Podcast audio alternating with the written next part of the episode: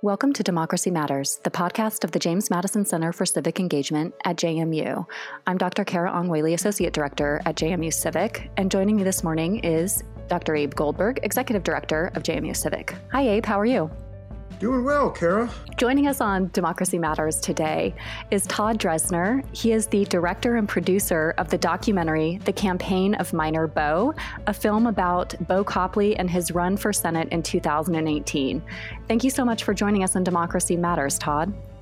Thanks for having me. So, I wanted to start by asking what prompted you to make a documentary about Bo Copley and his campaign for U.S. Senate in 2018? The New York Times ran an article about uh, a West Virginia town uh, that Bo lives in, and it was about him and some other people in the town. And he had become relatively famous in 2016 because he had a meeting with Hillary Clinton where they discussed some comments she made about coal, and their conversation went viral, and he ended up being on a lot of news shows. Uh, he actually came to New York on election night to be on Katie Couric's Yahoo News election coverage, and um, become a little mini celebrity. So I got in touch with him, and I thought he was an interesting character, but at the time, his story seemed to have maybe already happened. It wasn't clear what I would make a film about. But I sort of kept in touch with him, and a few months later, he made a decision to run for the Republican nomination for U.S. Senate in West Virginia in 2018. And that uh, was very interesting to me because it gives a film an immediate narrative hook, a beginning, a middle, and an end, uh, whatever happens in that campaign. And so we had some further discussions, and he agreed to let me follow his campaign, and that was the beginning of the film. Todd, what does Bo's story as a miner, his encounter with Hillary Clinton on the campaign trail in 2016, and his run for Senate tell us about the nature of politics and political life in America today? Uh, first, just to give a little additional context to Bo's story, he worked as a a mine foreman and a maintenance planner at a mine in West Virginia for about 11 years, and he was laid off in 2015. And that was the context in which he met Hillary Clinton. And she had said, uh, in talking about uh, Appalachia, she had said, We're going to put a lot of coal miners out of business. And if you listen to her full comments, it's pretty clear that she didn't uh, intend to say that she wanted to put coal miners out of business, but rather that uh, because of various factors that were happening in the world, coal miners were going to lose jobs, and she had some ideas for how they might be taken care of or perhaps find new work. But nevertheless, uh, the media did not cover her comments with a lot of nuance, and she got in a lot of hot water in West Virginia. And that was the context in which she met Bo, who asked her for an explanation of her comments and showed her a picture of his children and said that when you make comments like that, these are the people you're affecting. And I think it was a very um, uh, type of a real moment that you don't necessarily see in campaign events like that. Um, I talked to the New York Times uh, reporter Amy Chozick, who was covering Hillary's campaign, and she said, you know, normally when they go to events like this, they they're on their phones, they're on their laptops, they have one eye on the internet and one eye on the event, and that when Bo started speaking, everybody just sort of sat up straight and started taking notice because that kind of raw emotion was something that you don't see all the time at a campaign event like this. Um, as far as what it says about politics, I think there was this hunger in 2016 and probably still now for authenticity. Uh, I think there was a perception of Trump that he was more authentic than a typical politician. He would say things that other politicians wouldn't say, and he was real in that way. And you could argue about whether that perception was true. I would certainly argue, but I think there was that hunger, and Bo Copley couldn't be more different from Donald Trump. But one thing they have in common was he's definitely authentic, and in that moment, he wasn't trying to make a political point. He wasn't trying to have a gotcha moment at Hillary Clinton. He was just expressing some real personal pain and anguish about his circumstances and about things that were happening in his area of the country. And I think that authenticity is what um, helped that moment go viral and and got so many people to uh, want Bo to be on their programs after the meeting with Hillary. Um, given what happened in his campaign later, you can say there may be some limits to what authenticity does for someone who wants to get into politics. But I think there is that hunger to feel like politicians are not giving you these canned speeches or saying what you want to hear, but they're really being genuine and unauthentic. And I think Bo spoke to that. Yeah, I, Todd, when I was watching the film, I was taking notes knowing that we would be speaking today. And I, am looking down at my notes, and one thing I wrote is that this guy is as authentic as can be. Absolutely. Um, there was a an encounter he had towards the end of the film with um, Hoppy Kercheval, who is a, um, a, a, a, a I guess a, a radio a radio news guy. It's been in West Virginia. He's an institution. Um, he's been there for decades. Um, and, and Bo was very critical of Hoppy's coverage of his campaign. I wonder if you can speak about who Bo was running against in that primary and what some of Bo's concerns were about Hoppy's coverage, but but really, you know, more broadly about the way in which the media uh, did not cover his campaign in the way they had. Sure, there were six candidates in the primary, including Bo. Uh, but there were three of them who were really considered to have the best shot to win the nomination. Um, Patrick Morrisey, who's the West Virginia State Attorney General, uh, Evan Jenkins, who's a who was a U.S. Congressman uh, from West Virginia, and uh, most controversially, Don Blankenship, who was the head of Massey Energy, which is a big coal company, and he uh, had just gotten out of prison because he was sentenced to a year in prison uh, for his role in some mine safety violations that resulted in a explosion at the Upper Big Branch mine that killed 29 people. So the fact that he thought that after going to prison and having a role in this explosion that he could get the Republican nomination for U.S. Senate was quite a surprise to a lot of people there um, in who were covering the race. Um, but those were the most well known, best funded candidates. And then there was Bo and two other candidates who were somewhat similar to him in that they were sort of ordinary, everyday people who were trying to get a grassroots campaign going.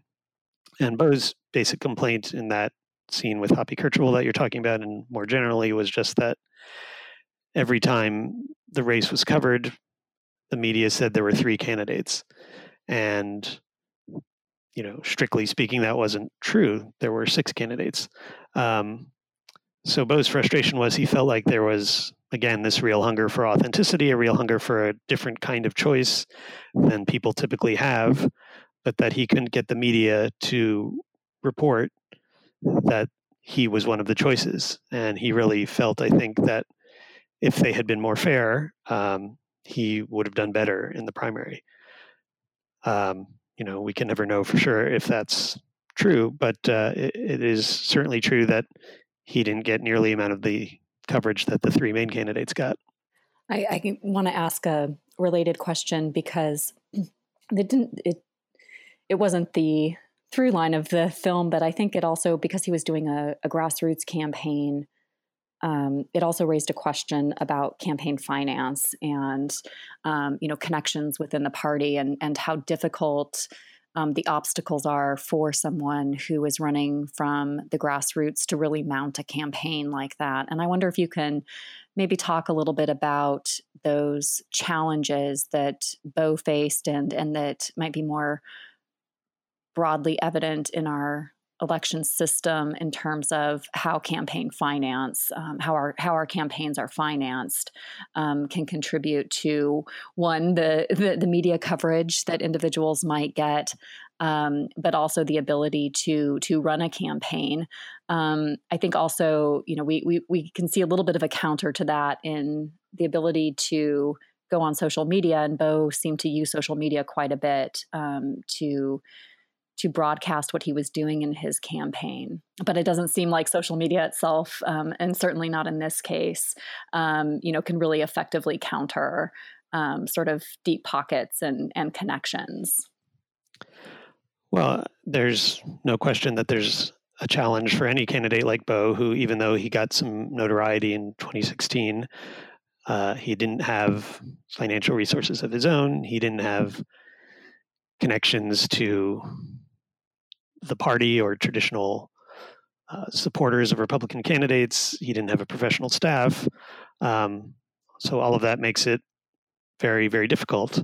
Um, at the same time, we have seen examples in recent elections of candidates like that who are very successful. I mean, obviously, the most prominent example is Alexandria Ocasio Cortez, whose story you can see in another very good documentary, Knock Down the House. But she started out pretty much as a candidate like that and challenging a very, very uh, entrenched, powerful incumbent in Congress and won. Um, so I think if you are a candidate in that situation, you have to look to the examples that there are. So you you mentioned this. His um, felt like like he was following God's will throughout this, and I wonder if you can speak about the importance of religion uh, in Bo's life and in Bo's campaign. Uh, well, I would say it is the primary motivating factor in both his life and his campaign. Uh, to take the campaign first, um, at this same meeting where he met Hillary Clinton, uh, Senator Joe Manchin, the Democrat from West Virginia, was also at the meeting and was basically there to vouch for Hillary Clinton and then endorsed her in the presidential race. And Donald Trump beat Hillary Clinton in West Virginia by 42 points. So Bo took that as a, uh, a sign that Manchin was out of touch with his constituents and he was backing a candidate who would lose his state by so much. And the reason that he ran for U.S. Senate as opposed to uh, a maybe easier office to win on a first try was because he felt like God had put him in this meeting with Hillary Clinton and with Joe Manchin, and wouldn't it be poetic justice for him to defeat Senator Manchin after Manchin uh, endorsed Hillary? And so that was why when people would say, "Why don't you run for state senate or the House of Delegates or uh, a local office, he would say no. God meant for him to run for U.S. Senate by putting him into this situation with Manchin and Hillary Clinton.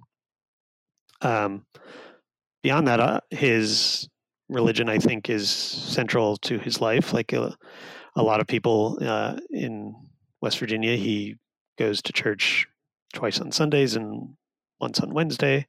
Um, and I think from being at his church a few times, it seemed to me that it was a big source of support for both him and his wife and their children.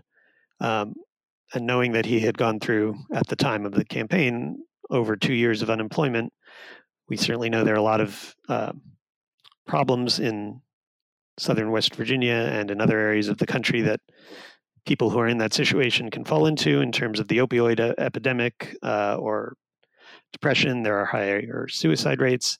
And I think the fact that he had this church family that supported him and uh, was such a source of strength for him, maybe that is a reason that, at least as far as I could tell, none of that happened to him, even though he was going through some very difficult circumstances. So I would say it's a incredibly important area of, of his life and probably one that was a big uh, help to him when he was going through what he was going through during this time. So you just mentioned um, some of the the issues that um, come up in the film, some some of the background issues that are taking place um, in West Virginia. Um, uh, particularly with economic depression. Um, part of the film also follows Bo to the teachers' strike, where he goes to engage directly with teachers. And that was occurring during his campaign in the spring of 2018 as well. Um, I wonder if you can talk a little bit about what you learned in terms of the issues that matter to people in West Virginia um, from from spending time there that you know maybe would have surprised you, particularly being that um, you live in in New York. Yeah, well, I mean, obviously, for Bo, who had been in the coal industry for a long time, the the thing that would always come up in his um, talking to him and when he met with voters was what he thought about coal, and that's obviously a big issue in West Virginia. And it became pretty clear pretty quickly that uh, it's not simply an economic issue; um, it's a issue about culture and and values. Uh, one of the people who's interviewed in the film points out that the West Virginia state flag has a coal miner on it. Um, and so obviously coal mining is just so central to the identity of the state. Um, the same interviewee says that everybody sort of recognizes that the state has to move on from coal and develop alternatives, but that to say so, at least in a Republican primary, would be political suicide. So that is a big issue in a state where you know you need you have this very difficult uh, issue that you have to deal with of how to move past this industry that has defined your state, but that politicians are reluctant to talk about it in a serious way because voters might punish them. Um, and it seems like if West Virginia is going to diversify its economy, it really needs to have some straightforward talk about coal and alternatives to coal and what the state might do if coal is never going to come back in the way that it uh, was in the past, which seems to be the case. Um, someone else we interviewed in the film, and this comment didn't get into the final film, but he says it's so hard to diversify the southern West Virginia coal fields just because any company that wants to open, say, a warehouse, they want 400 acres of flat land, and that just doesn't even exist in that part of the state. It's so it's hills and hollows and things like that. Um, so the question of how you diversify the economy is a really complex one that maybe I, I, didn't speak with a large group of politicians or economists in West Virginia. I was really focused on Bo, but at least in the Republican primary, it was not being considered seriously about um, how the state might move on past coal. Uh, the teacher strike, though, was very interesting because it sort of harkened back to this tradition of uh, miners' unions and very strong unions that fight for workers against coal companies that are essentially coming in and extracting resources without giving anything back to the state. Um, and you know, it was interesting to me. A lot of those teachers are Republicans, uh, but nevertheless, they're maybe reviving a tradition that could be helpful to the state in some way if if it becomes more broad just to be more focused on the rights of workers and people than on the rights of corporations to come in and take the resources of the state away and make money. We are talking with Todd Drezner. He is the director and producer of the campaign for Miner Bo, the campaign of Miner Bo. Um, it's a documentary about Bo Copley and his campaign for the U.S. Senate um, in the Republican primary in 2018. Todd, I wonder if you can tell us where we can get a copy, um, where folks can uh, find the film and and watch it? Sure. Um, there are going to be a variety of ways to see it. Uh, it's going to be uh, broadcast on public television stations around the country starting this fall, uh, and that is a shorter version of the film uh, what's called a public television hour, about 57 minutes. Um, it's going to be broadcast statewide in West Virginia, and uh, other stations are looking at it now and deciding whether to broadcast it. Uh, it'll also be available in October on video on demand. Um, and then for people who are listening who are in uh, academia, it is available right now uh, for uh, people who may want to use it in political science or other courses. And you can find out about all of those things on the website, uh, which I think is in the show notes, minerbofilm.com. Todd, one of the scenes that really stuck out to me was when Bo attended the teacher strike, which was a huge story in West Virginia during the campaign. And I'm thinking, well, at, at least he's there um, to, to, to speak to teachers. Can you speak to um, to his involvement in that because many of those people I spoke to were highly critical of uh, Patrick Morrisey, uh, one of the other Republican, I guess the, the leading Republican uh, nominee. So Patrick Morrisey was the state attorney general, still is the state attorney general of West Virginia, and when the public school teachers went on strike, uh, he declared the strike to be illegal, and therefore um, the teachers were very upset with him. And it was an opportunity for Bo possibly to draw some support away from Morrisey and to get some attention for his own campaign. Um, the the funny thing is that he was somewhat reluctant to go to talk to the teachers who were thousands of them were at the West Virginia Capitol in Charleston, and I think he was worried, as it turned out, rightly in some cases, that uh, they might not uh, be happy to see him, or some of them might not uh, support him because he actually felt that while he wanted the teachers to get better pay, he didn't feel that the strike was the right thing to do. Um, and I have to say that I encouraged him to go. You know, uh, I guess strict journalistic documentary ethics might say that I shouldn't have done that, but we happened to be in Charleston doing something else, and we're just very close to the uh, the Capitol. And I said to him that this is the biggest thing going on um, in the state right now. You should really go talk to the teachers. And so he agreed to do that. And I think while some people were hostile to him, he also met a lot of other people who were very open to him and even uh, appreciated knowing that there was uh, an alternative to Morrisey. Um, so I think he had a lot of good conversations there, and uh, and then it, you know, from my point of view, it turned out to be a, a great scene in the film.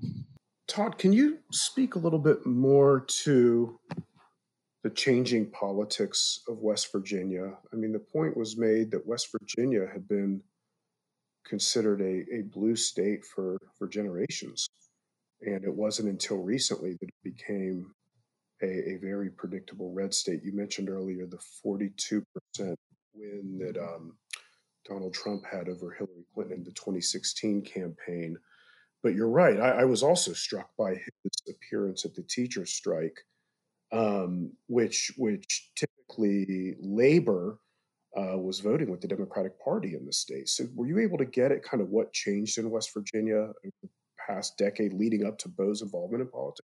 Well, the people who I interviewed who are more intimately involved with politics there than I am basically said that the National Democratic Party had moved too far away from West Virginia Democrats. Um, there was what was framed as the Obama war on coal. Um, you could say that that's just a uh, a right wing trope, but um, the perception there seemed to be pretty strong that uh, the Obama administration was against coal and therefore against West Virginia. And then there are other, you know, I guess what we call values issues on uh, same sex marriage and um, transgender rights and abortion, all of which the National Democratic Party has moved to the left on, and that people I talked to in the film seem to feel that West Virginia Democrats were, you know, very strong in terms of wanting workers to be treated fairly, but on these values issues, they were more conservative. And so over time, um, they just felt that the National Democratic Party um, didn't represent them anymore. And that's why we're starting to see so many Republicans win statewide offices and local offices in West Virginia. Uh, even with all of that, uh, Bo told me numerous times that in his home county, Mingo County, most people are still registered Democrats. And that on primary night, when he was waiting to see the results, he was waiting for his home county to come in, but he knew there would be very few votes there because only Republicans could vote in the primary. Um, so, you know, it's hard to, to know if there's anything National Democrats could do to get more support back in West Virginia, but it seems like there's a different sort of Democratic Party there than maybe there is more broadly in the country. Todd, we ask one final question of all of our guests. What would you do to strengthen democracy? Oddly, I, I think what needs to happen the end of the filibuster in the Senate. Um, and I've heard arguments for and against that. But I think what is what happens now is we have this perception that in Washington, nothing gets done, and all that happens is Democrats and Republicans argue with each other, and nothing ever changes. Um, and I think if the Democrats do control the presidency in both houses of Congress, they're not going to want to give Mitch McConnell, should he still be there, uh, a veto over everything for the next four years. And we're likely to see the filibuster go away. And in that case, it would seem to be more likely that a party that uh, gets elected is able to implement its programs and then hopefully in future elections rather than just saying oh they're all horrible nothing will ever get done at least we would be judging the results that that party had uh, if they were more easily to, able to implement their programs you know and get things done voters hopefully could make decisions based on what got done and whether the results were good um, I'm sure that's a, a very ideal, idealized uh, way to present it all. But I think what democracy needs now is for uh, the ability to tackle these large issues that the country is facing um, quickly and more efficiently than we're able to tackle them now, and then let citizens assess the results. Hi, podcast listeners. Thank you for joining us for this episode of Democracy Matters. Editing and production was done by, hmm, well, me. Our digital guru, Randy Budnikus, Director of Digital Marketing at JMU, does syndication for us. Our theme song is Sometimes It Shines by Pictures of the Floating World. Be sure to follow us on social media. You can tweet your questions and ideas to us at JMU Civic, and we'll address them in a future episode. You can also connect and engage with us on Facebook at JMU Civic. Learn more about us at jmu.edu/civic.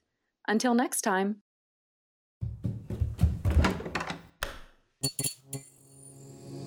This podcast is part of the Democracy Group